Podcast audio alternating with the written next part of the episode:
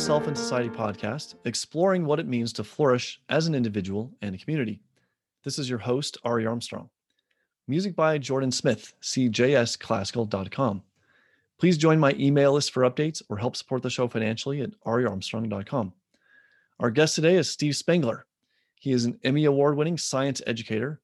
He has put on thousands of science shows for kids and appeared on The Ellen DeGeneres Show and many other programs. He is currently the host of Exploration DIY Sci, now in its fourth season. He's also an author and the founder of Steve Spangler Science. And he's one of my five year old's very favorite science presenters. A quick note I had my microphone set incorrectly, so Steve sounds great, but my audio is not always optimal. Nevertheless, I'm delighted to bring you this wonderful interview. Welcome to the show, Steve. Thanks for coming on. Wow, you you are uh, uh, uh, you have insurance, is that right? So there's if if you're not watching the video here, the, the, I'm on fire, and so now I'm off, and so now do you understand why uh, I'm good for a podcast? Is that you don't have to pay for the insurance, uh, any of those kinds of things. I just I stand here in this kitchen as I have been for the last year things catch on fire. I twirl liquids around, you know, all those stuff you see on the show. So I'm going to do something a little different that I've never done on my podcast. I actually promised my five year old he could have the first question. So come here and you can ask your ask your question. Oh my gosh. This is Quinn. Wait just a second. Who is this? Who Tell is your name. This? What's your name? Quinn. name? What's your question, it's, Quinn? Um, how do you figure out your experiments for your shows? How do I think of the experiments for the show? Is that what it was? Oh, yes. good.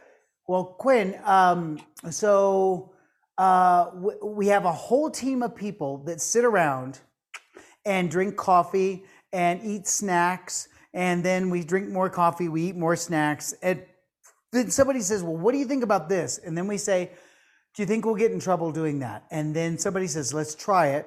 And then we say, let's call like the fire department and ask them if there is a place in Colorado we could take 50 gallons of slime and drop it off of a building. And then a lot of people call other people, and the next thing you know, they say no. No, they say yes sometimes. And so that's how we come we come up with the idea. Sometimes people send in mail. Sometimes we get uh, ideas from people who are on social media. And so they'll send us something on Instagram or Facebook. Or sometimes just really smart kids like Quinn will say, What would happen if you did this? And I get my ideas from talking to you. What do you want me to do in season five? We just signed for season five. What do you want oh, me to do? Oh, congratulations. That's awesome. I was going to ask you about that. That's fun. Do you have any ideas? What do you want me to do, Quinn? Ooh, we could drop a free free tons tons of water down from a building. yes, you could drop three tons of water down from the building. It'd be so great, don't you think? It could go, and you could drop it over Higgins. Yeah. oh, hey, hold on just a second. Quinn, stay right there. Don't move. All right, don't move. we'll um, the good news is this: is that Higgins is far, far away, so he can't play any dirty tricks on me. There he is. Do you see him? see, there's the Higgins. Say hi to Quinn. Hi, Quinn. Yep. I like your idea, buddy. I really like your idea. See, I told you that'd be a good idea, didn't I? It's really, really good. So Higgins is here. So he's always helping think of experiment ideas, and so that's kind of how we kind of come up with them. Quinn, what what uh, was there anything favorite that you liked on the show? Like, did you like it when we had Higgins maybe push the barrel of ice cream around the city? Was that good? Yeah. And yeah. guess what? My favorite part was my favorite show where you made fake blood, and it looked like when you it, when you used fake fake blood to look like it you cut yourself.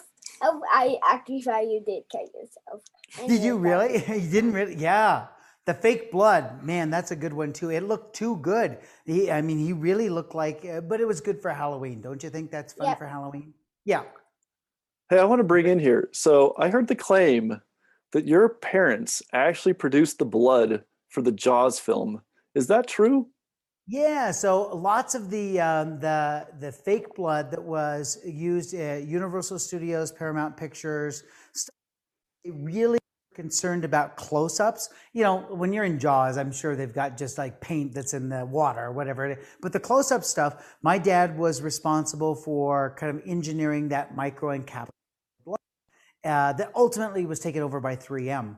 and so, uh, but but yeah, almost all of that blood came from our basement when I was a kid. So uh, I was born in mid 60s. I don't remember that, but in the 70s, I remember mom and dad filling up these containers with blood, and they would take it to the post office every day. And crazy people like uh, Jim Henson would want it for his puppets that needed weird. I mean, before he was doing Sesame Street or whatever, uh, magicians would use uh, the fake blood. This guy by the name of Gene Simmons from this rock group called Kiss would want it, wanted the blood. You know, so stuff like that. So it's uh, yep, it all it all came. So I have a fascination with fake blood for sure.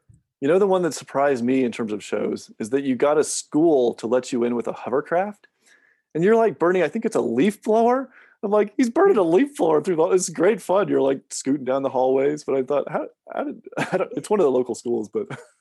Yeah, no, and you know what's fun about that is just being able to reach out. I mean, I've been um, in 1991. So if we go backwards a little bit, uh, from 1991 to about 2003, I traveled to schools all over the country. So I logged about 4,500 school presentations during that time. So that's a lot of schools and and I've learned that schools love to participate in this kind of thing. So when you can pick up the phone and call one and say, "Hey, remember that from a long time ago? I'd love to come and bring the TV show." And after hours, would you mind if we just kind of like use your hallways and we run around with hovercrafts and whatever else? Love it. And you get to go back there and engage with kids once again. And I mean, that's kind of the name of the game. You're just you're building these memories and and uh, and making this all kind of fun. So uh, it is. It's been a blast. And guess what? I saw where you soaked a person with soda. we did soak a person with soda by accident. No, it wasn't by accident. We did. And all those kids, all those kids at that school did the Mentos and the Diet Coke, and the carbon dioxide came out, and and and maybe we soaked Higginsworth a little bit. So he probably. No, my favorite was I think it was 2005, and you had Kim Christensen of Nine News and she was a little mm-hmm. surprised by how much it shot out and uh, got you did got her pretty good. So that was hilarious. That was actually. a you know, we'll night. need to talk about that when we unpack that. Remember, so, remind me to go back and talk to you about that because that's that's something we need to unpack. That was a game changer. Uh, time, place, everything was perfect alignment. It's amazing today that business schools have white papers written on that moment in time from a marketing standpoint because that changed everything. So, uh, just, uh, very strange. But Quinn, you are so fun to ask questions and everything. I hope you have a really good time on your dinosaur show. Are you yeah, gonna watch your watch your dinosaur show? Dinosaurs. Gosh, you you know what if you're if you're just listening to this podcast right now i am seeing this adorable young man filled with wonder and discovery and exploration in his eyes and curiosity and and that's my goal is to make sure that doesn't disappear and so the real question ari is how do you make sure that's that happens uh, right. what can we do to avoid any type of burnout that we would lose that moment of wonder that i'm looking at in his eyes right now what do you think you want to be at this point quinny a fossil hunter. Who's your favorite fossil hunter? of the person who did inner fish. Inner fish. Oh my god. Yeah, like yeah. like our uh, like our furry ear bones it came from fish's gills. Are they related? I didn't know that. Wow. Yeah, so, all right. Amazing. Well, I I didn't know that. No, I didn't know that either. Wow. Well, I can't thank you enough for sharing that with me. Huge thanks, Quinn. Do you want to go thank watch you. your show? Yeah. All right. Say thank you. Hey, Quinn. Thanks. Quinn. Quinn, before you showed up, something happened. Higgins gave me a book, and he told me to read the book, and so I don't know why. I, I have read it, and it's just it's not very good. you understand, don't you? Mm-hmm. Come by, Quinn. Did you see it? I hope you have fun. Okay. Okay. We'll see you later. when you opened it, it it had fire going out. I know it's so scary, isn't it? It is. it is so scary. Hey, How Quinn, can I show you that? one more? Can I show you one more thing? Okay. So here's the thing that I want you to do. If your mom and dad love you, they're going to make you one of these, okay? So look at this. So look, Quinn. So your mom and dad are going to make you a board like this, and it's going to have four ropes coming up like this. This is the best way to serve a snack to somebody. So what you do is you get a snack. Oh, like here, for example, Quinn, let's just say for example, you were to have some friends over and you're to make a drink. so you're to have like Kool Aid or something like that. Preferably brightly colored liquids. Okay. You're to love this. This is to be great. Your mom and dad are really, really going to enjoy this as well. so here's what you're going to do is you now, you take the glasses like this. So you see the glasses that are here? We mm-hmm. fill them up like this.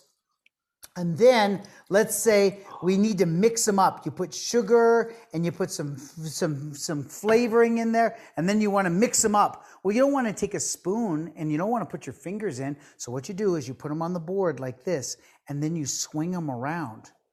Quinn, have you ever heard me say on the TV show, "Don't try this at home"? What do we say next? Don't try this at home try it at a friend's home, right? That's what we always say. So don't try it at home, try it at a friend's home. So Quinn, watch this. It's a good idea, don't you think? no. Now we're just gonna swing this around. If you're just listening, we have we have three glasses on a board that you ah, swing over your head in the kitchen. Ah, holy moly! Here we go, Quinn. This is the best part. Here's the best part, and. The crowd goes wild, Quinn. Look at that. Ta-da! Success. We will definitely try that. Yeah. I think your mom and dad are going to want you to try that at your house. Okay. Definitely outside in the backyard would be an excellent place for that. Yeah. Just in case it went wrong. right. I just, know, just in case it doesn't go wrong. Case. So, yeah, just like, in case. Like like if a glass went out and, and broke and water went everywhere, that would be a, a fail. It's, it's that would be a fail. That yeah. would be pound fail. Higgins would get very mad with all the video equipment that's around here right now. So he would get mad for sure. Okay. I'm going to ask some questions. Okay. Okay. You got your show. Thank you. Okay, bye, Quinn. See you later, dude. Bye. Right. How Thank adorable is he, Ari? I thought it would be uh, suitable for this kind of show. Um, it's it's suitable for any kind of show. I mean, he's so so smart, and uh, this is. I mean, everything that we're talking about today it really is encapsulated in the last couple minutes of what you just saw. If you missed the video, I hope you can see that his eyes, uh, it just just his sense of engagement. This is what I talk to corporations about today. Believe it or not, I mean, who who would have ever thought that a science guy from Littleton, Colorado, would be talking to top corporations about the science of engagement and what does engagement look like? What does it look like for customers? What does it look like for employees? What's it look like for just one on one? I mean, they have questions like, how in the world do you get a billion views? B, billion. How do you get a billion views? You're a science guy and nerdy and whatever else. So, was there a technique and is there a formula? And really kind of interesting to get people thinking in that mindset. But I don't want to hijack your questions. You no, no, no, no. You no. This is about you. So, well, that's one thing that was interesting to me when I first learned about you, I knew about the DIY site, which we watched through Amazon. But then I started digging back and I saw that you're involved in so many more things like teacher trainings. And I didn't even know this aspect of sort of corporate trainings. So that's it's really interesting. You have you have your finger in a lot of different pots. You kind of have to nowadays, but what's so interesting is that these opportunities pop up. And so you sit there and you look at this, you know, let, us go back to the Kim Christensen thing on Channel 9. So, um, you know, those people who are listening outside of Colorado, KUSA uh, 9 News is the NBC affiliate. I've been with them since 2000, uh, but I've been in television in the Denver market since 1991, but always been with NBC. You know, it's kind of bounced around from place to place. um, there is this thing where you would take, I'm a chemistry teacher, so that's, that's how I was trained. Um, if you wanted to teach kids about carbon dioxide, a couple different things you could do. Uh, one of them was, of course, you shake up a can of soda. And uh, believe it or not, you can shake up a can of soda and pop it open and it won't explode if you know how to move the bubbles around. So you can actually move the bubbles around in a can. I'll show you if you want me to. Uh, so you would do that, and then sometimes you would take a bottle of soda and you would drop things inside. Like if you take really fine sand or, or um, salt, and you pour it into soda, you can make it bubble all over the place, kind of erupt because uh, all the carbon dioxide comes out.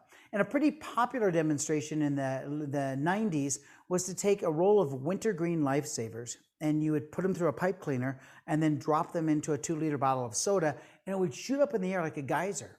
It's great. So I'd done that on television a fair number of times. And one thing led to another, and the people at Lifesavers, those people changed the diameter of wintergreen lifesavers. So I had an embarrassing moment uh, on stage when I had uh, got all these together. Uh, five people came up, put the, the the tarps on them, or you know the ponchos. Kind of a big buildup, you know what I mean? And they've got three, uh, five containers that are there. Three, two, one, drop them in, and you could see them go. I can't. Like it was a joke, and people laughed, and and I thought, why doesn't this work? And come to find out, the wintergreen lifesavers had changed. Instead of 22 millimeters, it was 23 or something like that. It was crazy. So, bottom line was we got through the presentation, but everybody was searching for something else. And what you're searching for is something that has little pits on the outside, even microscopic little pits. It's a place for all the carbon dioxide bubbles to congregate. They're called nucleation points. And when you take a regular glass, like I'm holding up a, just a, a, regular glass, you'd pour soda into that glass. Um, you can actually see little bubbles on, on the edge of the glass, and that's where imperfections are in the glass. That's where the bubbles hook onto. So that's what happens with Mentos, is that there are these little um, pits on the outside, and they're heavy, so they go to the bottom. All the carbon dioxide comes out of solution, doesn't have any place to go but up, and it shoots up in the air. So I'd done that on television, I don't know, three, four times. Um, even reached out to the people who make Mentos, a little company called Perfetti Van Melle, and asked them, hey, are you interested in this in 2001 and 2002? No response, no response, no response. And um, so I told you I work for this nine news station in Denver, and, and a wonderful anchor by the name of Kim Christensen was in the backyard with me. And it was in September of, of 2005. And I told her during break, I said, Now, Kim, we're going to do the Mentos thing. You remember that I did with soda? And she goes, Oh, yeah, I remember. And I said, Now, Kim, you got to stand back. So once we drop these in, we got to stand back. Oh, I got that, got that. And I asked my producer ahead of time. So I'm going to use diet because diet's not sticky. So that's the reason it's always diet. Is it's there's no sugar. It's not that there's more carbon dioxide or something special. It's just not as sticky it, it's not sticky at all. Um, and, and so to make the sponsors, nobody was mad. I used Diet Pepsi and she used Diet. So when she dropped the Mentos in and was so excited, she kind of stayed there a little too long and it shot up in the air and went all over the St. John's outfit that was gorgeous. And then that happened three more times during this three and a half minute segment. It's like, Kim, you got to move back what happened was she had to do that. That's a four o'clock news. She had to do the five. She had to do the six. She has to do the nine and the 10, and no time to run home in between. So, in order to explain to the audience why she looked the way she did on camera and her hair was kind of whatever, they would always show the clip.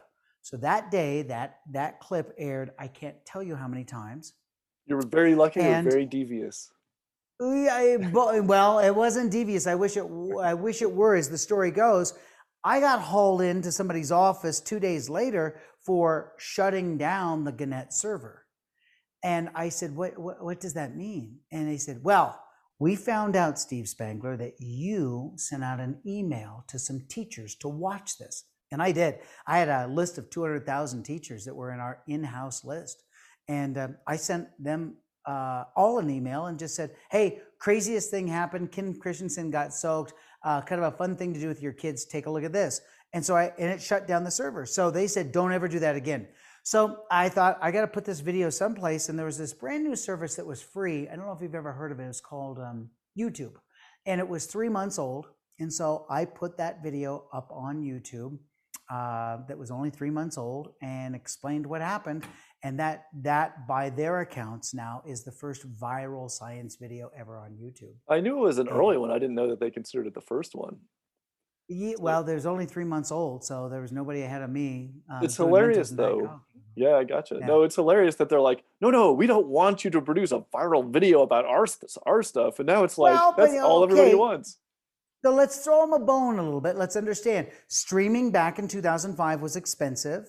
Mm-hmm. Server, server farms were different than they are today. Every view costs them something, and they've got these people watching outside their demographic. So it kind of makes sense. Today, it seems really silly because there are entire companies that do nothing but this, and we didn't even know what a viral video meant. Back in the day for YouTube, now that we know, and we've done actual projects with YouTube, and we've been part of their original content series. So they paid us as part of a project in 2010 to create content. So now we got a little inside perspective that's interesting.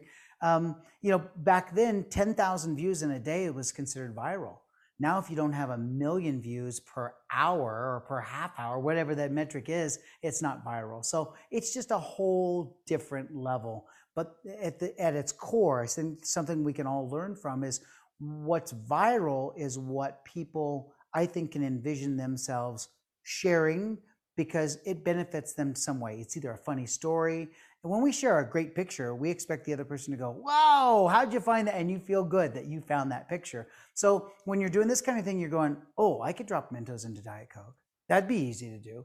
And so it became viral because people found out they could create a, an online account on this thing called YouTube. They could post a video and see if they could get views. And so it took off like wildfire because we had come out of an era called Don't Try This at Home. And then all of a sudden, people can try something at home. Not only do they try, but they share. And that virality is what I teach teachers today as a pillar of engagement. If you can get kids to want to share what you did in class that day, I bet you it wasn't a worksheet. I bet you it was an experience. Experiences go viral, worksheets don't. That's one nice thing about being kind of our age is having seen the whole development of the internet I mean, I remember when I was in high school, I was stringing a telephone line from my the telephone in the kitchen back to my room so that I could do some some dial up service, you know, before the the worldwide internet. And yeah. uh, and kids, you know, kids these days they just don't have that experience of before. What what do you do before Wikipedia? How do you look stuff up? It's like uh, it's a it really is a different world. So it's yeah. I'm glad, I'm glad I hope that I can pass that perspective along to my son who will never know an internet free world. So yeah. Well, I think that there's some fortunate things. I mean, as parents of uh, uh, kids, uh, I have three kids who are in college right now. Um, my English major, who is graduating from the University of Puget Sound in just about a month, um, could hardly wait to call this last weekend. And he goes, Listen to this. Guess what I just got? And we're listening, and you hear this chum, chum, chum, chum. We thought, What is that? And my wife said, Did you buy a typewriter? And he goes, Yep found one on Craigslist. So here this kid is in Tacoma, Washington, driving around, found somebody who had an old typewriter, paid good money, it looks like, for this old typewriter. And he's so excited about the possibility of putting real paper into this thing. And he says, I'm now pressing with purpose.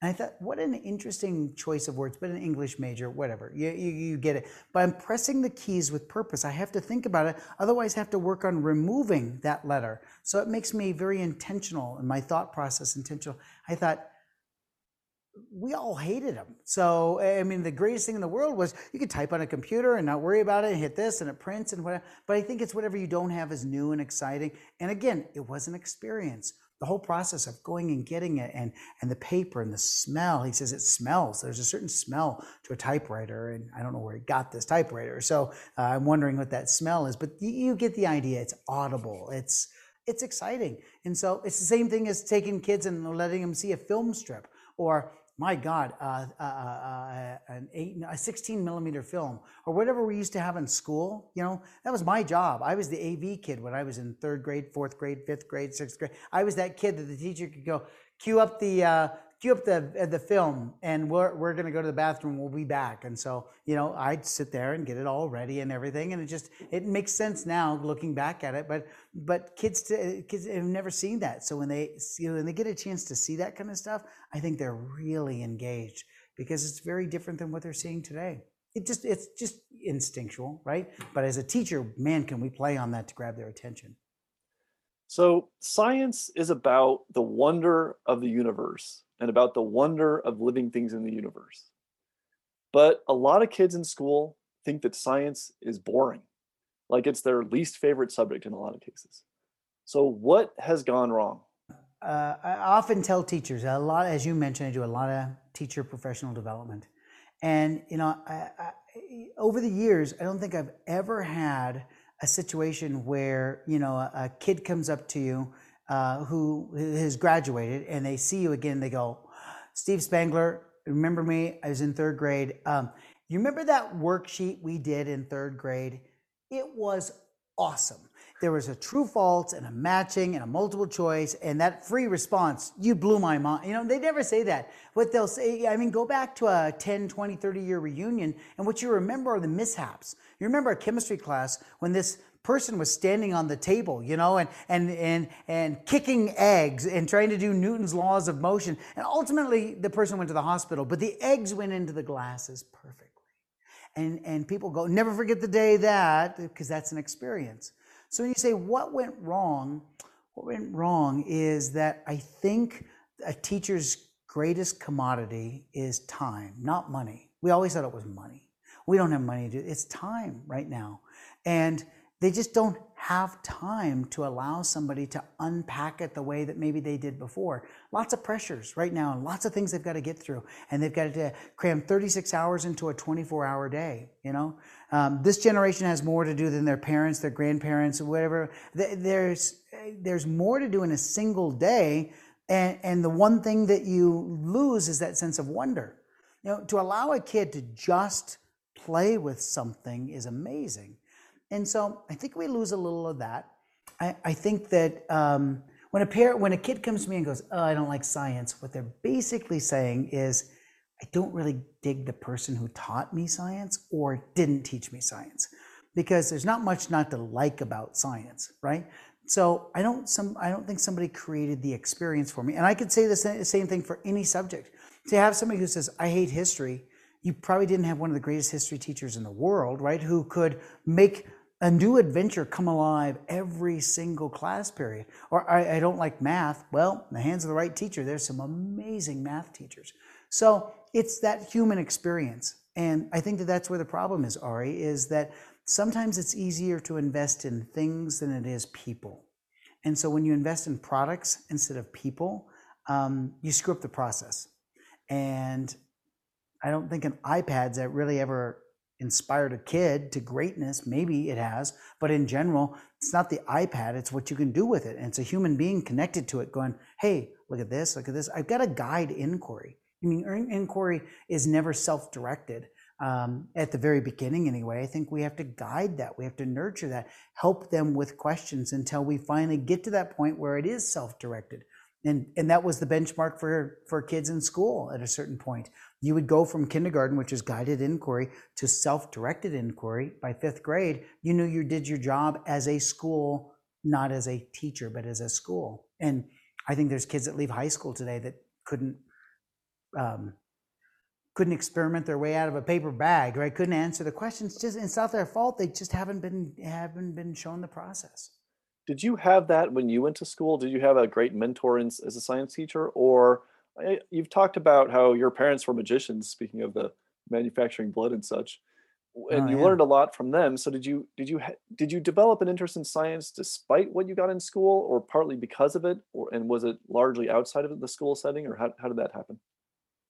Um, uh, so it all started at home, you know, when your dad's a chemical engineer, an electrical engineer, and a magician all at the same time. You know, not as a living, so he didn't do magic as a living. Mm. Um, you know, the joke is always, what's the difference between a magician and a pizza? And the answer is a pizza can feed a family of five.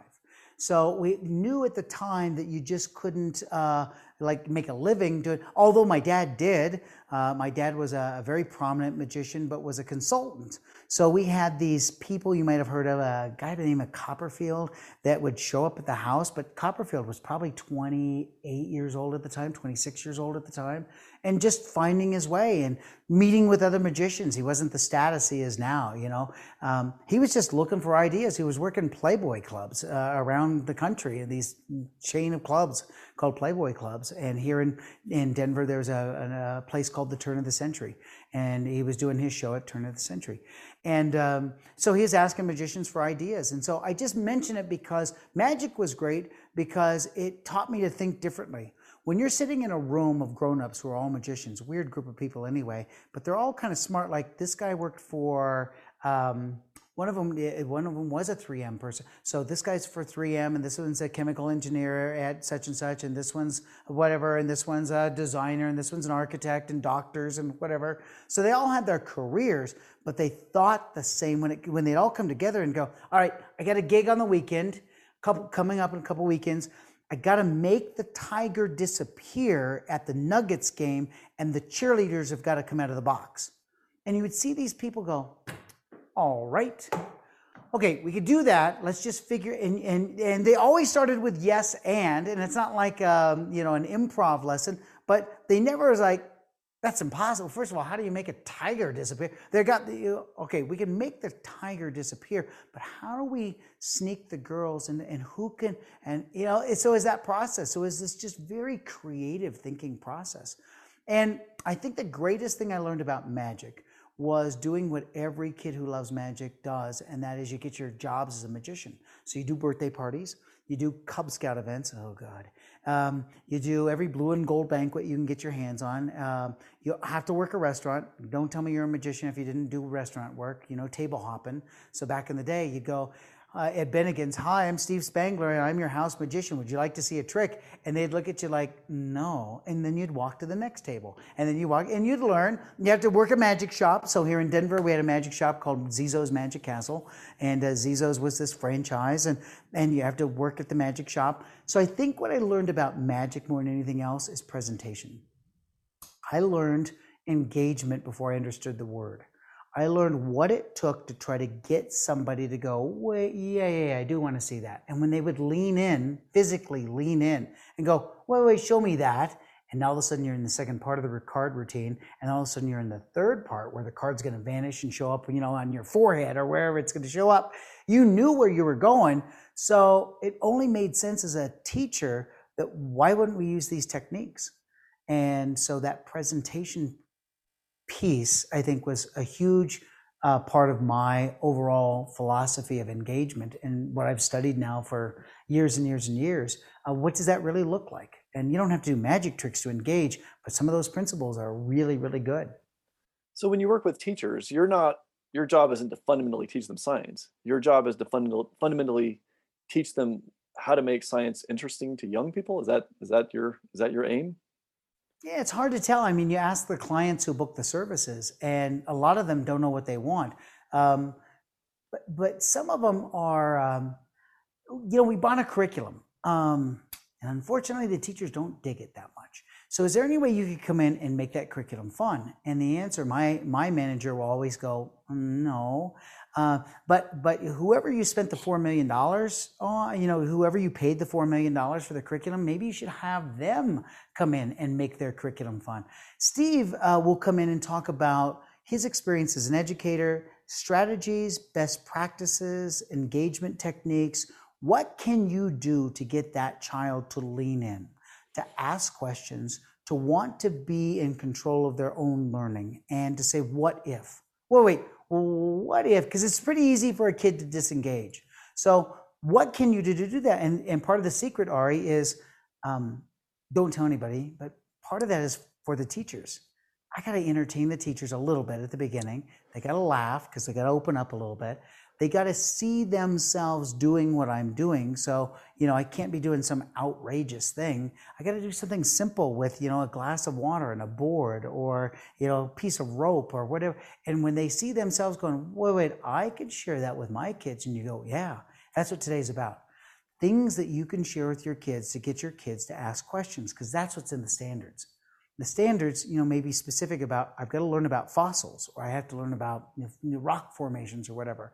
But how you present that, that's just, that comes alive. So it's my job to kind of model that and for them to look and go, oh, it's not that hard. That's not that hard. And then they go back and try it and they get hooked. And for me to see a, a teacher at the end of a workshop, a full day workshop, who's been teaching for 20 years, who might be a little jaded, sitting there going, I don't want to come here in the first place. I don't know what you think you're going to teach me, but I've been in the classroom for 20 years and to have that person at the end kind of come up and doesn't matter if male or female but you know when you're going to get the conversation because you start to hear it in their voice first. You hear a little quiver um, sometimes you see a tear and to see them go i didn't know what this was about. I had forgotten.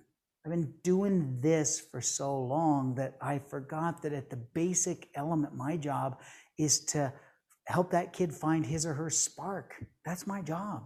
We don't call it science. It's just it, life in general, right? But if you happen to be able to use science to be able to do that, how wonderful to be able to have a kid find his or her spark to say, I think I like that, and to be responsible for that. That's planting a seed. You know, the greatest thing about a teacher is many times those kids come back and they're 35 years old and they're like, hey, remember me? And you're like, no, I don't remember. But they tell you their name. You're like, I thought you'd be in jail. But you're actually out and you're functioning in society. What are you doing now? And this wonderful teacher um, that I taught with in the Cherry Creek School District said a kid came back who was probably late 30s, early 40s. Met her at a Denny's one day. Um, he, she was eating breakfast with her with her husband, and uh, he said, "Do you remember me?" And she goes, "No." And he said his name, and the family came over to say hi and everything. And he said, "Are you still doing that thing with the solar system? Remember that activity you did with the solar system?" She said, Oh, honey, uh, I've been retired for a couple years. Help me. What was that activity? And he goes, You transformed the room into the solar system. And, and we, were, we were on an expedition and we were on a rocket ship and we went from planet to planet and you explained the solar system. He says, Do you know what I do for a living? And she goes, No, tell me. He goes, uh, I work at Lockheed Martin. I was on the team that developed the solar panels that went on the rover, the first rover that went to Mars.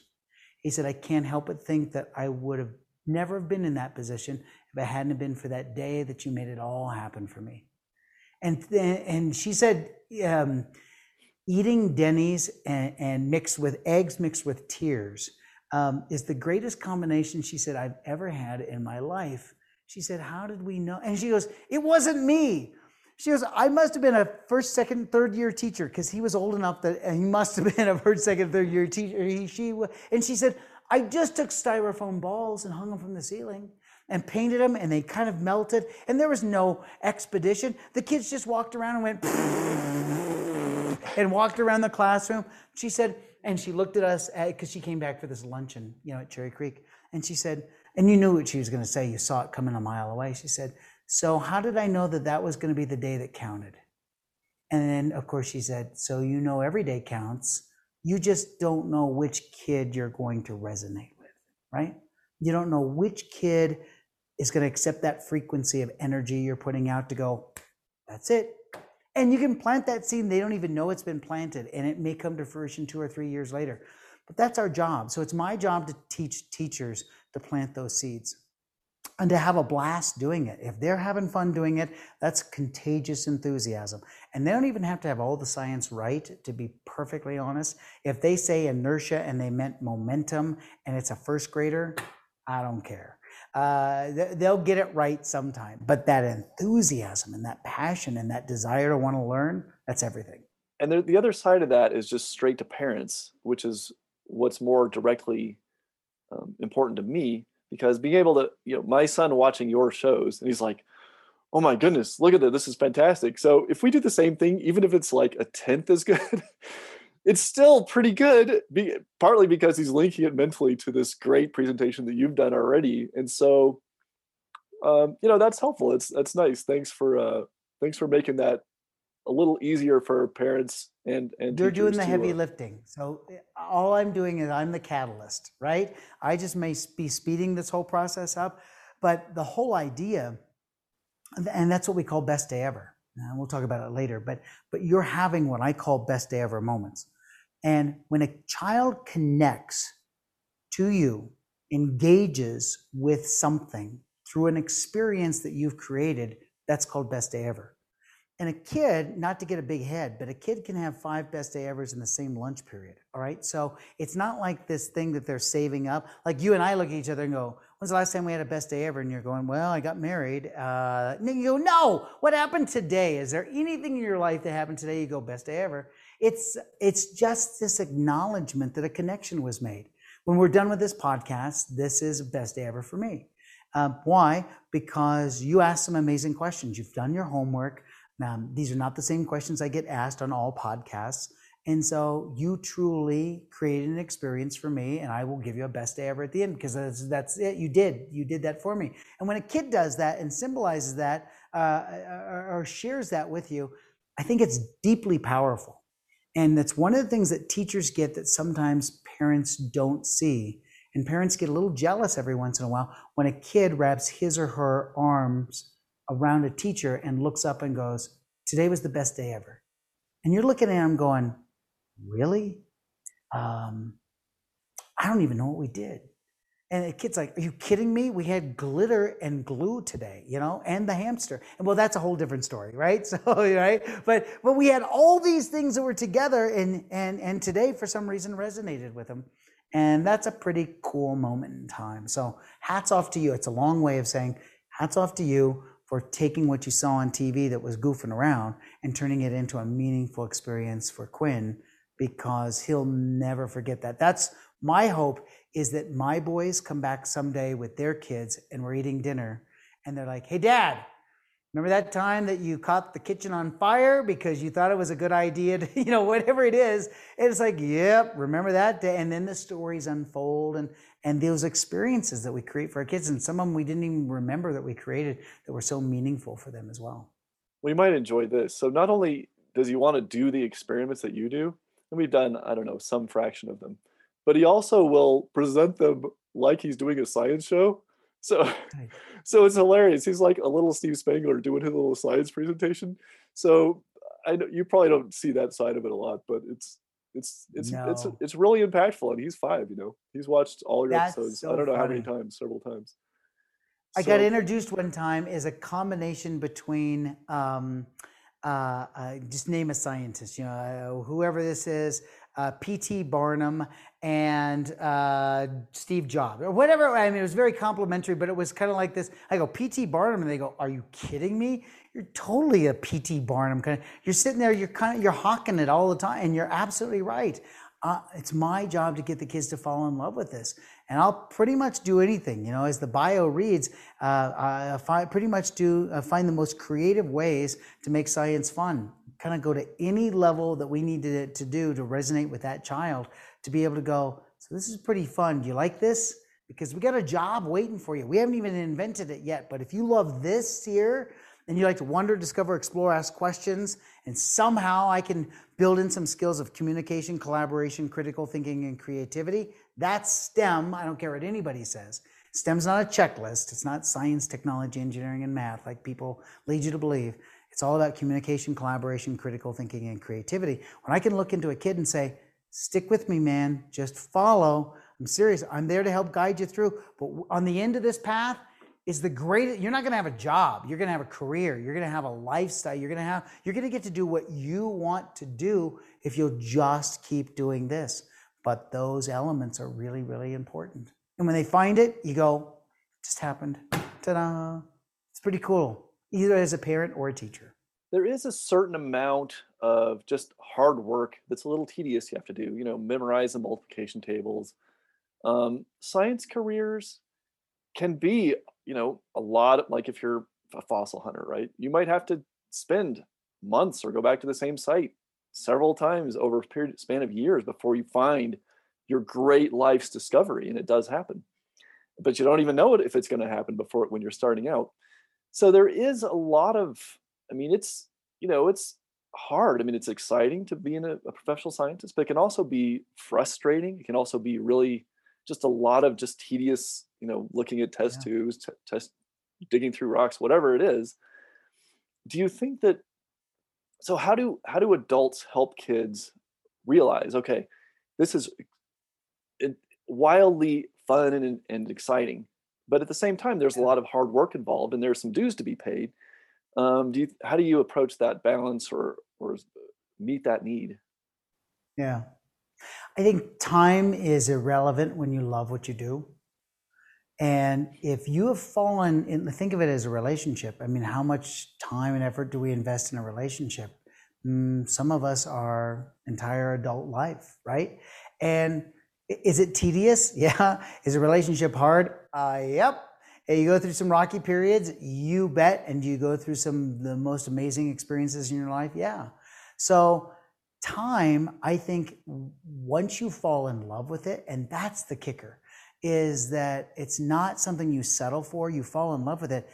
I hope it takes a lot more time to do this thing, you know, because I love doing this. And find somebody who loves doing what they do. I mean, find an avid golfer and you go, God, isn't it just horrible that you just spent four and a half hours on the golf course? And they will look at you like, it's the best four and a half hours I could spend all week. I, I, I waited for this moment in time. And you go, but it's so hard.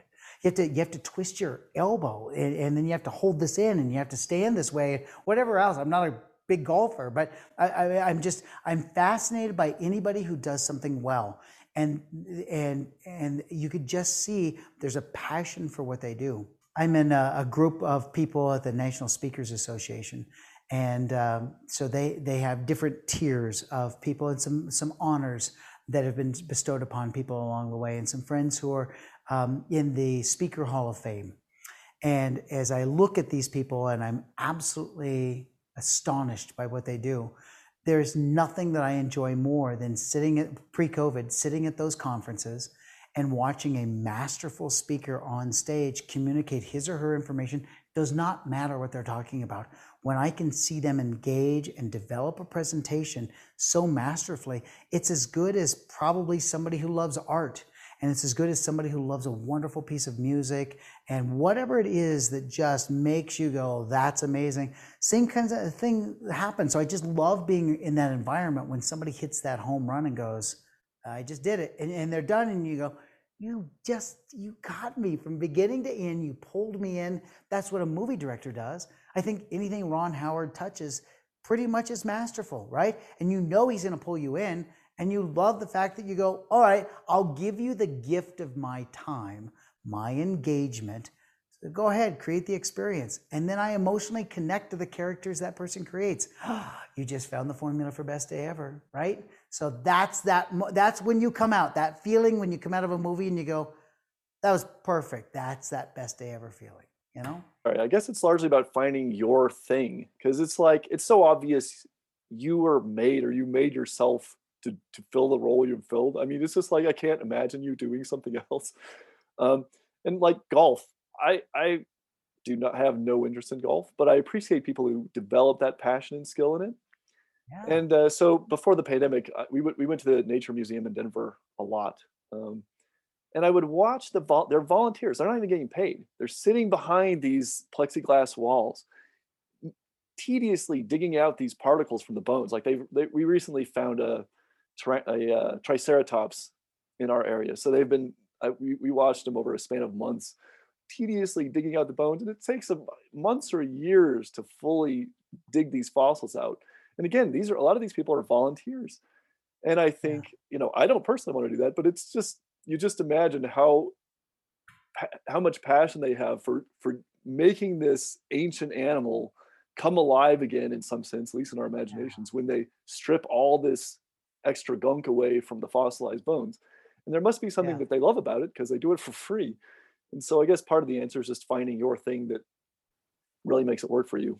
Time disappears when you when you hit that frequency.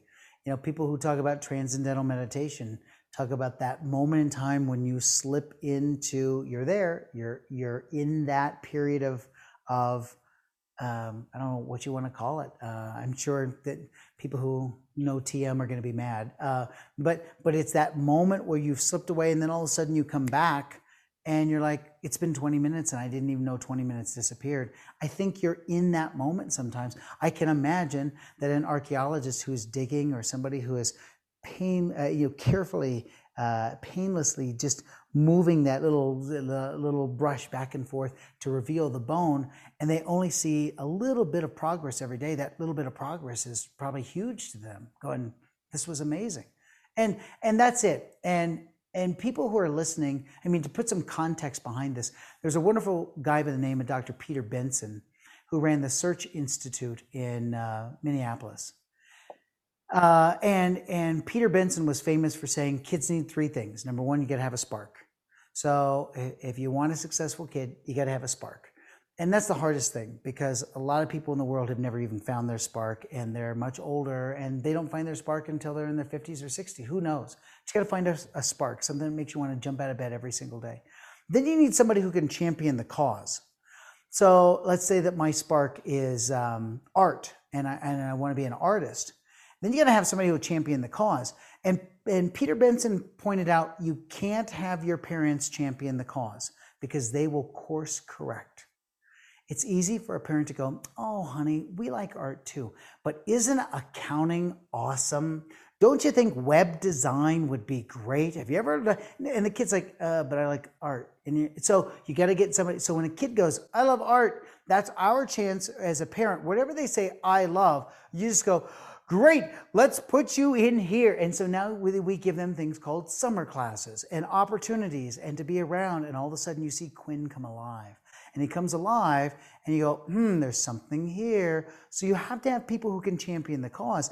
If they come out of that phase, that next little baby step, so to speak, right, using another reference, then all of a sudden you need somebody who can support the cause. That's our job as parents. So when the kid comes out on the other end and goes, hey, dad, think, uh, think I want to be an English major, it's my job to go, I think that's the greatest thing I've ever heard. Where, where do you think you want to go to school? And, and now all of a sudden they're part of the process. They're engaged and connected. They're championing their experience, right? So those things come together. And I've been very fortunate as a father to have kids come out on three different levels, you know, with things. And I've got my oldest going, I'll never forget the day that he came home from a um, Heritage High School where he went to school. And he's like at the dinner table. And I tell teachers, I, this is my line, right? Taking stuff right from the act. Uh, I tell people if it gets to the dinner table, you win. If you're an educator who creates an experience and it gets to the dinner table, you win. It, it, it got past the classroom. So my son comes home, junior in high school, and is like, um, greatest day in AP English ever. I go, really, Jack, what happened? Um, Mr. DeStefano took us outside and we read, we read Wordsworth. I think he was reading Wordsworth and he climbed in a tree. We went out by the tennis courts and he climbed, he shouldn't be climbing in a tree, but he did. And he, and he sat in the tree and he read because according to Wordsworth, uh, he would read from a tree. And, and this guy just created this experience and these kids sat below him and listened to the poetry. And Jack will never forget that day for the rest of his life. I can hardly wait to take him that book uh, on his graduation day when we're up at Puget Sound to be able to go, here's the book. It took me forever to find a really, really old copy of this, but this is the book. And that's that moment in time that I think you found your passion. And he's sitting here going, What am I going to do next? And I go, I don't care. You'll find it, but you're in the groove now, right? Now we'll just figure out where you're going to go. It's perfectly fine, but you're in the groove. This is what you love. We'll, we'll find it. Don't worry about that. You know? Well, congratulations. last that, night, my kid, uh, one of my twins, we have twins that are also in college. And uh, one of the one of the twins, Mark, said, uh, mom and dad called because he's very anal retentive about things like this. Mom and dad, you do know I'm going to be a history major. Yes, son, I do know. But I've been thinking about the second degree. And we're going, oh God, please not four more years. He goes, I think I can do it, but I'm thinking it's going to be a communications degree. And you could, I mean, I almost cried. It's like, oh, buddy, that's perfect. Because he goes, I think companies need somebody who knows how to understand a story and communicate it correctly with analysis. Mic drop, that's perfect, you know? Who knows if that's gonna work, but little Mark figured it out. He's not so little anymore. But when that moment in time happens, that's when you get to step back as a parent and go, uh, what can I do? Is there anything I can do? You know, can I, is there anything I can get you or anything? Because they figured it out. Now they're on their course, and that's pretty fun. That's great. No, offhand, that sounds like a great business idea to me. This has been a really strange year with the pandemic. And I watched your, I think it's your most recent appearance on the Ellen DeGeneres show, which was a great presentation. But it was it was strange because the studio audience was a bunch of video screens with faces on it. And it's just been a really weird year for for all of us, um, obviously. So, but I was curious, how has the pandemic impacted people's interest in your work? Because a lot of people are doing more stuff online. So, and, and then also not only with the DIY side, but with your uh, science kits and supplies that your um, other side of your operations is, is producing. Yeah. And also, how has the pandemic just impacted how you go about your business? Uh, it it uh, so let's take it in some little chunks there and, and let you kind of course correct if you want to course correct along the way. Um, the Ellen Show has been interesting. Uh, what a wonderful lady she's invited us on. I think that was our 23rd time on the show, and uh, I don't know how much longer she's going to do the show. And I'm just thankful every year that she says, "I want to do more," and I get a call from the producer who says, "What are you working on?" And that one was interesting because it was uh, we'd really like to have you in studio. And so Ellen would like you in studio, but it's going to be weird because we're all in these masks and no studio audience. And when you're on that show, just backstage, the roar of that audience is like an arena and it's just a couple hundred people. I mean, it's insane. So it's loud and the energy is. And she was exciting as well, but it was strange to go out there to crickets and you hear nothing. And so every once in a while you hear a little clap or whatever, and you know they're going to dub in some stuff along the way. But um, it, it, the bottom line is that um, that appearance worked well from the standpoint that people are like, uh, that was fun to do the Mentos and the Diet Coke thing that we did at the very end, but they like the simple little tricks we do. We did that swinging the, the cup around, for example, on the plate. That, that was an Ellen piece. And people like, I could do that at home with kids. And I realized that during the pandemic, people were searching for those experiences they had taken for granted that teachers are supposed to do. And teachers were searching for ways to connect with kids in a different way wouldn't that happen here in this screen? I mean, if you're a teacher that is used to having 27 little creatures or 30 or 35 or whatever we have in, in our room, and all of a sudden you're not connecting with them that way anymore, they're enamored by the technology. They're so excited because it's like, I get to be on a computer and I get to take this and I can I can go to class while I'm sitting in my bed or a tent or outside or something. And when the thrill of that wears off, that's that superficial engagement and then a teacher has to truly try to get their attention, it's super, super hard, right? So you, your, your, hat's got to go off to a teacher going, all right, I'll learn it. But you know what I say to teachers is, mm, suck it up because you were built to do this. This is your gift, right? If everybody has a gift, your gift as a teacher is you know how to communicate and connect with people and you know how to share information. And it doesn't matter if somebody gives you a corner room or a room in the middle of the building or in the basement, we could still teach. Somebody just gave you another room with small little creatures in little boxes all over your computer. And it sucks. I get it, but you learn to communicate. And I, I think that what we learned from what we were doing was just this outpouring of, of requests for, could you just help us, please? I mean, here we were a couple weeks into the pandemic after we shut down, probably the beginning of April, standing in this very place because this is the house that we used for the TV show. This isn't my house. This is the house that we rented and used for the TV show and just stayed here because we had to stop production of the show. And I got the cameras here and Higgins is here. He's learning how to do this. He didn't know how to do all of this ahead of time, but this last year's been a crash course. He's pretty amazing at it right now. And can you imagine going to our Facebook page, a little shameless plug for facebook.com slash Steve Spangler, and simply saying, hey, we're going to do a Facebook Live tomorrow afternoon at two o'clock. Anybody interested? Ari, 45,000 people would show up sometimes. 45,000 people. And guess what they wanted? Content. Teach me how to do something. My kid needs help. And, I, and I'm stuck at home and I don't know how to be a teacher. And so it was a chance for me to just pull out the simplest things and go, you know how to do the thing with the gobstoppers and the plate and the what? No. Oh, I'll show you that. And so I'd do that. And so you'd find, you know, half dozen kitchen chemistry things that you would show people how to do and say, all right, see you later. Tell me how it works. And they could hardly wait to share them. And, and then they would come back and they'd share the experience. And it was that thing back and forth. And to watch people come to this point in time to go, you know, one of the greatest things that ever happened about this pandemic is I connected with my kids differently than ever before. Other people, you know, are going to come out of this wanting to kill the kid after after this much time together, or your spouse or whoever it might be. But you, if you look on the positive side of it, people wanted content, and what we realized was this was our time to shine in terms of going, what can I do to help you? I'm not trying to sell you anything. Um, I sold my product businesses a couple years ago I'm not trying to sell you a kit of things. Uh, I'm just trying to show you how to do a couple things. And if I can show you how to do that and you can connect and you can engage, that's pretty amazing. And maybe the last piece that I learned out of this that I'm now sharing with corporate groups um, and, and people who are interested in the science of engagement is what this period of time taught me is how to humanize the square. It was my job as a teacher to pull human beings out of each one of those squares that I'm looking at right now and to say there's a story, a human being who wants to connect, who wants to engage, and they don't all resonate at the same frequency. You know, It's like you ever seen somebody play the glasses, play wine glasses? So they fill them with different amounts of water and they play. Well, everyone doesn't resonate at the same frequency. You've got to find different levels of water in each one of those glasses. And it's still your finger and you're going around each one and it works, but you have to finely tune that. That's what I have to do as a teacher. I have to finely tune each and every one of those squares to be able to play the song. And once you learn how to do it, it's a pretty good skill, and not everybody in the world can do it, but teachers can. And then guess what? Somebody comes along and changes your class, and that's like dumping all the water out, and you get to tune the glasses again. But once you got it down and you know you're in the groove, pretty amazing.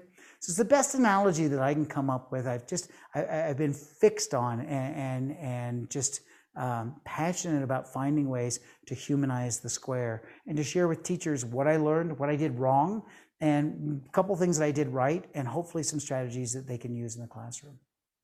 Let me ask you to get out your crystal ball then, because hopefully we're beginning to emerge from this pandemic. I know that it's still raging through certain countries like Brazil and India are having a tough go of it still. Right. So hopefully, and even in Colorado, we're ha- we're having increased caseloads. So hopefully, the vaccine push will start to tamp that down very soon. Um, but it's a, a little unclear to me how things are things are going to pan out and what our new normal is going to look like. So, uh, just to give you a an indication, a few days ago, the New York Times ran an article with the title "Online Schools Are Here to Stay Even After the Pandemic." So, how do you see online education continuing to develop?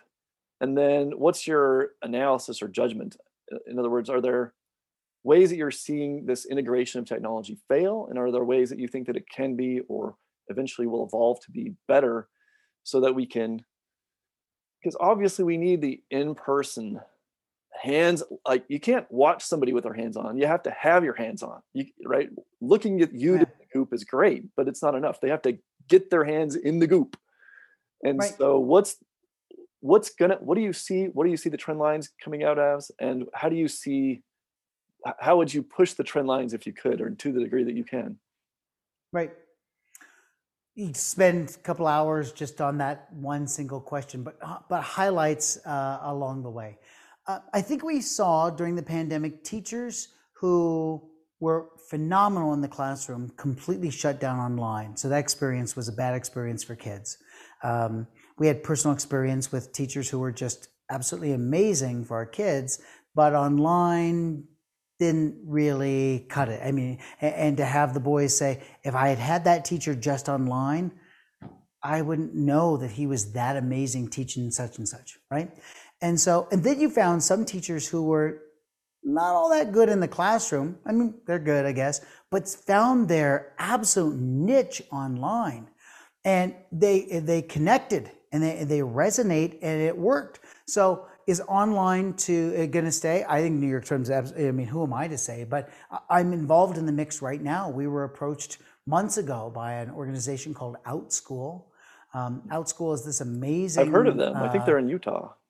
Yeah, and they have grown, and there is a big hold here in Colorado, just in terms of just the leadership team, the administrative team. But you know, I think they've grown to over 100 employees now. They had 20, 30,000 members in 2019 to almost 3 million members now uh, in OutSchool. And these are, if, if you're unfamiliar, you can just buy a class, anything and everything. So if your kid likes science, you go search science and you might come across Steve Spangler's science camp. I just came off of two weeks of STEM camp. So Steve Spangler's spring break STEM camp, that's a lot of S's.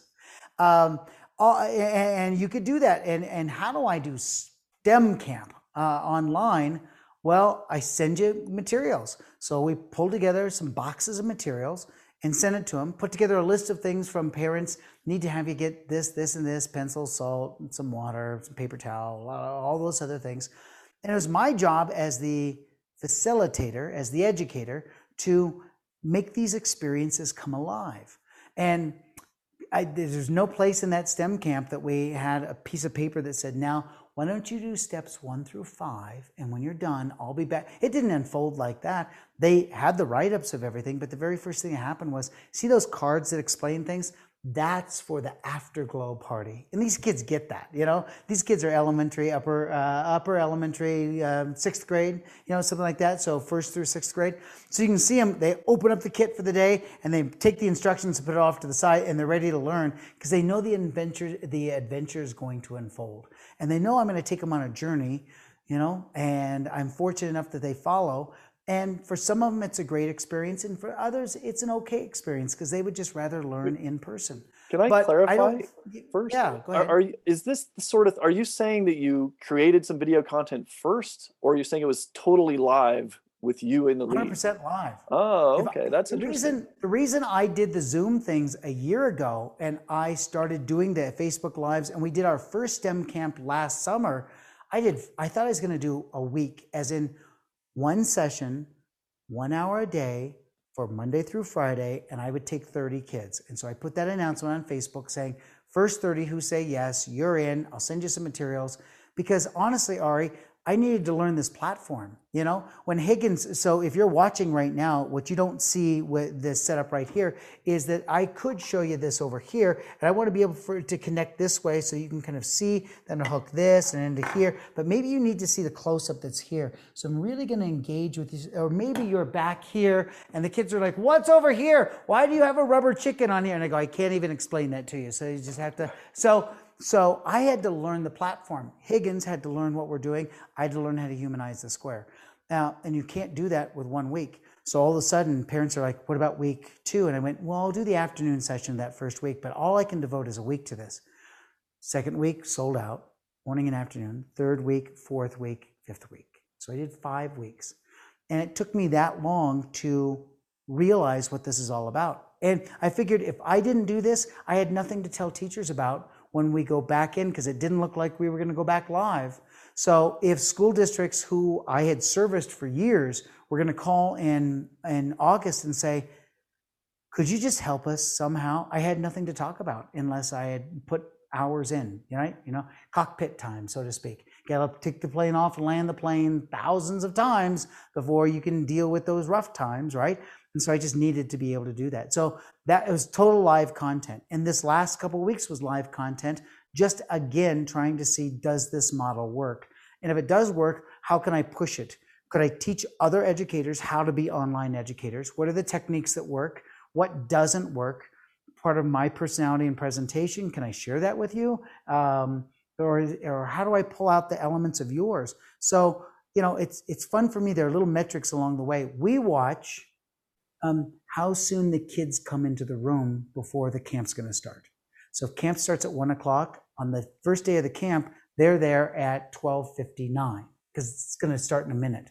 By the end of the week, they're there as much thirty minutes ahead of time. You're going that poor kid because they could hardly wait, and you know who's there. And as soon as that door opens, you can see them going, Steve Spangler, look at what I just did. I did this and I did this and I did this. And they can hardly wait to share with you because they're part of the experience. Time is absolutely irrelevant to them because they're in the groove, right? And so when it connects that way, it's fantastic. Is this good for everybody? No. And and you know, if you listen and you can't watch the news because if you do, you just hear the most horrible things. I don't care which side you listen to either way, you hear these horrible things.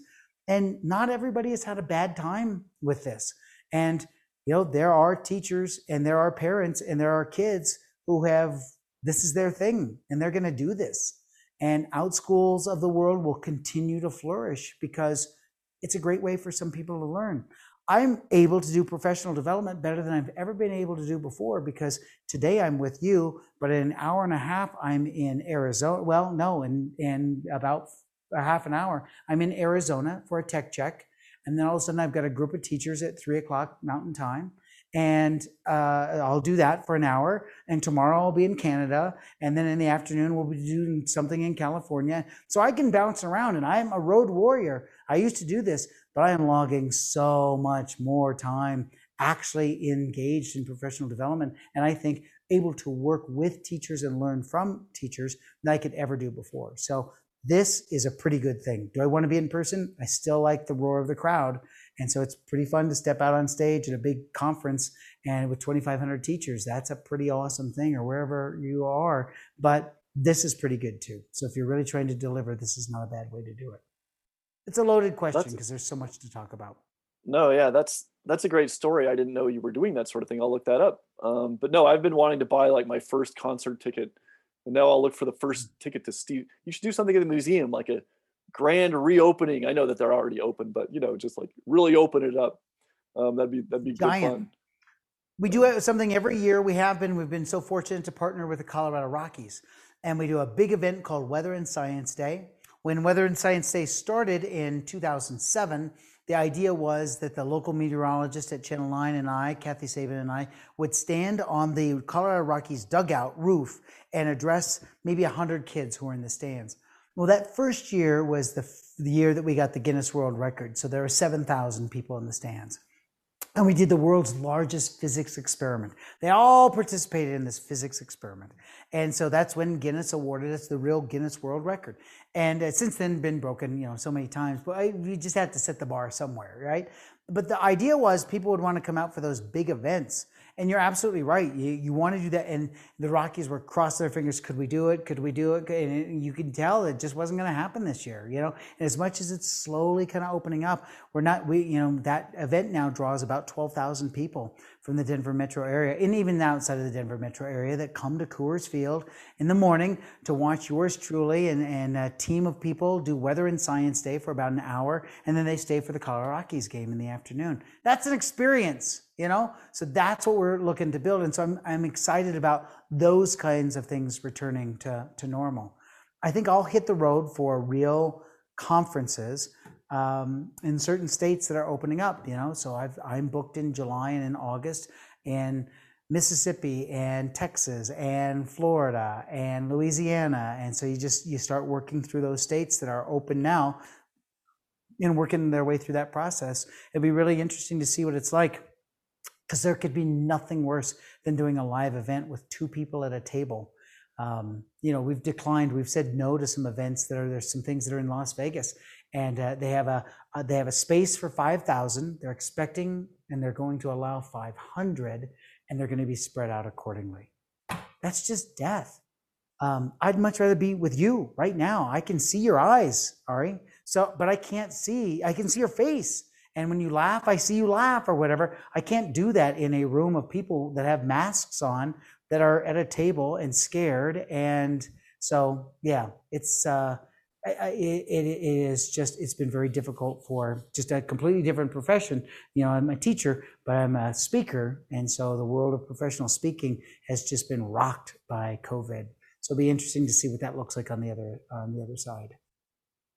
Well, listen, I've gotten through six questions of my 21 questions, so I'm going to have to be selective now. But one thing that I did want to ask. Because I answered too long. It's my fault. No, no, no, no, no. It's, long answers. No, it's great. If I don't have, if I get through all my questions, then I, you know, I haven't really done enough follow up and such. So no, this yeah, is great. But uh, but one thing I did want to know. So one thing that caught my attention with your show is that because you're local to me, we're both in Colorado.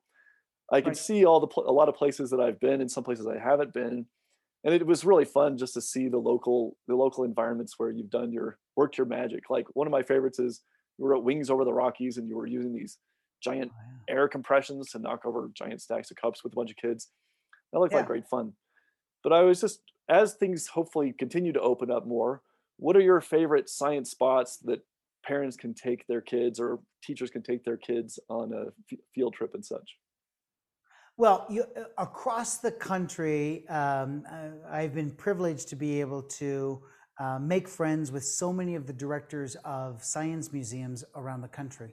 You, whenever you're on a trip, you gotta be kind of a nerd and and go to the local science museum. Now you can't sit in the car and go, kids, guess what we're gonna do today? We're going to the science museum, and you're gonna. You can't do that. So what you have to kind of do is you have to go I heard that there's this thing that you get to lay on this thing and you press a button and 4,500 nails lift your body up and you're like floating on nails. And eh, I think we could get in if anybody wanted to do it. And kids are like, yeah, I got to do that. Or how would you like, you know, it's, it's kind of how you present it as the parent. Cause I've been there on that other side where the kids are going, Hey dad, how about not? Let's not do that, you know? So, but, but you've got to hit your local science museums. They are just treasures. And if you're a teacher and you're not, even getting your professional development from your local museum, you're missing out because there's money there that has been allocated for professional development. And museums offer some of the greatest professional development that you could ever imagine to just teach you how to be a better teacher. It's not about you bringing your kids back to the field trip. It's just you getting to interact with professionals that normally the school district can't even afford. So I think you're always looking for those kinds of things. You're doing everything that the engaged parent is doing as well.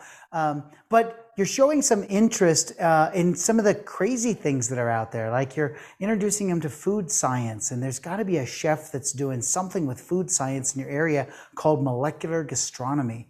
And they're pretty nerdy and there's liquid nitrogen and there's you know these little places where uh, instant freeze ice cream little places that popped up all you know. So you're just looking for these weird things that you're just i think at this point here between the kid when the kids were like born and 18 years old i think one of the twins said to us dad you kind of you and mom were like kind of like you did buffet for us and I said, we went to buffets? And they go, no, just everything that we did was like a buffet. Sample a little of this and do a little of this and a little of this. And the kids are like, hey, could we go back to this again? this is really pretty good. And let's not do this anymore. I'm glad we did that. But remember when, so I think it's that sampling and, and great, you know, I'm not telling you anything that you don't know, but I'm just reminded that those are the experiences that I'm hearing my kids now at, at 19 years old and 22 years old starting to talk about and finding the pictures, you know, in the iPhoto gallery now that has 10, 100,000 pictures. And they're starting to go through these things going, ah, remember this and remember this and remember this. And we all have those times, but those experiences, they change everything.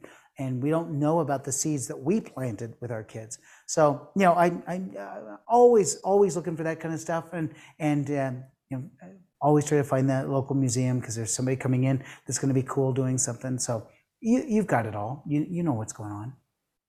So there's this really funny line from Speaker Magazine. They did a feature on you some years ago, and it's from Renee Spangler, and she said, "Steve creates, and I make sure that we don't go bankrupt."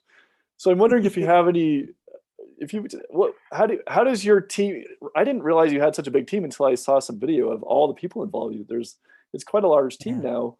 So what are your reflections on the growth of your business and how it is to keep this this uh, motley crew together working on these interesting and creative projects. Well, I'm going to tell Renee that you uh, she made the podcast today, so she's going to be like, "Oh God, what did you say?" I'm going to have to do, and I go, "No, no, it's all good." So, um, so uh, I met my wife in high school. Um, we were in chemistry class together. I know it's just so sappy, it's sick. Uh, she was taking advanced placement chemistry. I had created a traveling demo show when I was a senior in high school to get some more credits. We needed six students Uh, I, we were looking for the sixth one. My chemistry teacher, who was, I didn't tell you about, you know, just that mentor, but my high school chemistry teacher really is a significant reason why I'm doing what I'm doing today, because he made me fall in love with teaching. It was one thing to be a magician, and my dad ran a magic school, but it's another thing to see somebody who was engaging, and he loved my magic slant on demos. And so I was doing demos for his classes and rigging up stuff for him. So he was the rock star. And uh, so he comes to me and he goes, Hey, don't you think Renee would be great on your demo show? Like a teacher is hooking me up, which is great. Isn't that awesome? Today you go to jail for that kind of stuff. But he's hooking me up, going, Hey, pretty good on the old demo show, don't you think? And so, so uh, you, you marry your high school sweetheart, and uh, and and honestly, as the business grew, she was the one that had that business savvy that I didn't have. I'm an entrepreneur entrepreneurs are, if you know anything about business, you're, and you know anything about the cycle of business, we're in the chaos part of that circle. So there's innovation and then there's chaos, and I'm chaos. So it's like, watch this. And I'm doing this thing, and, and I go, hey, everybody. Now I inspire the team to go, let's make these and sell them. And the team's like, yep. And so while they're sourcing, creating, doing all that kind of stuff. I've already forgotten about that idea and I'm on to the next idea. So I come rolling in, you know, 10 days later going, look at this. And they're like, wait, I'm confused. I thought we were doing this. And you go, I know, but do this as well. This will be. And so I am constantly chaos. And so Renee's comment was correct. If, if she would have let me just do what I wanted to do, we would have been bankrupt long, long, long time ago. And it's not like we didn't get close along the way. We ultimately had, I think at our heaviest, we were 47 employees um, that we had in the, uh, the Denver office. And um, manufacturing, we had two factories that were producing overseas for a line of toys that we would find at Target called Be Amazing Toys that since has become Steve Spangler Science. And uh, she's the one, she's the, she is the leadership that kept that team together. I just had a couple people. So on the speaking side, I have a wonderful guy by the name of Brian Higgins you met, and my agent who's been with me for 19 years, Carly Reed and uh, they get TV, they get speaking, they go to events, they're on the road with me, they're up at four in the morning for tech checks, they're uh, they're there when the equipment doesn't arrive, and we're running around to Walmart's trying to find the craziest stuff to pull off the gig the next day.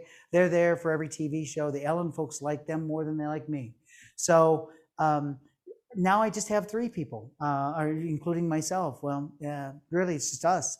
Um, our companies were acquired in 2018. So Steve Spangler Science was acquired, and Spangler Science Club, which was our Kid of the Month club, was acquired in 2018 by a company called Excelligence Learning, and they own some pretty big names like Discount School Supply. And if you're a teacher, you know really good stuff, and EPI, and a lot of these big companies, Frog Street. And so that was the craziest thing. That's a different podcast at a different time, talking about the business. What happens when you call name the business your name? And you don't die and you still want to do things and somebody buys your name. And the people who acquired steve spangler science were of this very high level business mindset. Uh, many of them were ex procter and gamble people who are you know when you got a cfo who was at p&g or what you know they they're very poignant. We love your gadgets but we're buying that brand. And so they bought steve spangler science. And that's pretty crazy to have somebody buy that and then that's their house now. You can't go back to somebody after you sell them your house and go, "Hey, why'd you screw up the yard?" I mean, we had it was great, and then you guys screwed it up by doing this, and you put a thing over there, and it's yours now, but it still has my name attached to it. So there is a division. If you go to stevespangler.com, that's me. So if you're listening to the podcast and you're not asleep by now, if you go to stevespangler.com, that's me. If you go to anything on social media at Steve Spangler, that's me. The lawyers had to kind of detangle all of that. Anything that's Steve Spangler Science, that's the product business over there, and they do their thing. And I am excited to support them in what they do and, and kind of champion their cause for them and, and that type of thing. But I continue to, uh, to do speaking, professional development, writing books, TV stuff all the stuff that we're doing here. I could pull off some pretty amazing things with a team that size, and it is fun to go back. There are three YouTube channels, and if you go back through and you start looking at, you know, the precursor to the show that you found me on DIY Sci, we first did that show as a show that Google actually paid for, YouTube paid for, called The Spangler Effect. So we were part of the original content series that uh, when they were Google and, and YouTube wanted to create series, and so they paid to have us do two seasons of The Spangler Effect, and that was in 2010. So we did two seasons, 2010 that took us to 2012, and then ultimately that show um, was seen by a producer uh, Rotfeld Productions, who said, why don't we turn this into a regular nationally syndicated show? And we called it DIY Sci. You can definitely go to our website at stevespangler.com and search, and you can even see some episodes from there. And there's a whole page of all the Ellen appearances. And if you're a teacher, there's some cool ways to connect. We're connected with a company now called Kessler Science. And uh, Kessler does some really amazing professional development and resources for teachers. And so we have taken what we're doing in phenomenon based learning. That's what you call these demonstrations. We have almost 1,800 videos that are available for parents and teachers and taking those and now putting structure around those for the next generation science standards. And Kessler is doing that and being able to use these resources in the classroom. So it's kind of like play with a purpose, so to speak. And I, I see Smithsonian carries a book of yours called 10 Minute Science Experiments, and you have several other books out. You're on Twitter at Steve Spangler, and I guess you have, I don't use TikTok, but I guess you're on TikTok or something. Um, Is that, so that, I guess you're out there. A, that, there's a different podcast at a different time, but last May we had zero videos, zero followers, zero likes reached out, uh, TikTok reached out and said, I think you should try to teach science on TikTok. And I said, Does this guy look like TikTok? Is this is this TikTok material right here? You know, you see who's on TikTok, and uh, and we did it. and uh, we loaded with videos. And I learned how to teach a science lesson in 59 seconds. So it took 50. That's all you're allowed is 59 seconds, and it just shuts off. And uh, we now are I don't know maybe 300 million views on the videos, 1.2 million subscribers, and I don't know, close to 20 million likes. So the metrics for TikTok, it's small compared to the big players, but still the question was, could I use that medium to engage people into learning something that they're not accustomed to learning to learning when you go to TikTok? So it's truly an experiment and I'm taking what I'm learning from that experiment and sharing it with educators. If they can learn from it and we can engage better in the classroom, then we're going to plant seeds better in the future. Well, just so listeners know, I will also compile all of these links that I can find because I frankly didn't even know about some of the stuff you mentioned on the show today. And I'll put them in That's my show great. notes. That'll be at my website too. So I'll have the links compiled there too. And then you can go to Steve's website. So, well, on a personal note, I really appreciate, especially in this, again, strange pandemic year where we haven't traveled as much, haven't gotten out as much. It's really been nice for me as a parent to be able to have good quality video content like I said, my kid is five, and he's seen every episode that you've ever done. I mean, on the DIY side, we I, we haven't dug back deep into the YouTube catalog yet, so I didn't know about some of that until I was researching for the show. But but on the DIY side, he's seen every episode. I don't know. I can't even tell you how many times. But it's been so nice to have content like that, and you know, we've we watch. He, he has a few other favorites too. So you have a few competitors out there I won't all good. Competitors. Not, not competitors at all. We're all doing the same thing. So it's we're, we're, we're all you know. You just don't know. Somebody tees up the ball. You know, somebody swings, somebody hits. So you just have no idea uh, how it's going to happen uh, and where you are in this process. But as long as you're a piece of that puzzle and you can be helpful with it, that's great. So it's just been really well. He's obviously learned a lot for one thing, but he's also just had a really good time just exploring this new field of content that's been out there that's you know yeah. certainly wasn't available when I was a kid. And so no. that's that's been that's been fantastic. So on a personal level, uh, thank you for providing all that. And I know that there's a lot of parents out there who are it was a much better year because they had access to those sorts of resources and to your show and awesome. other shows um, along those lines.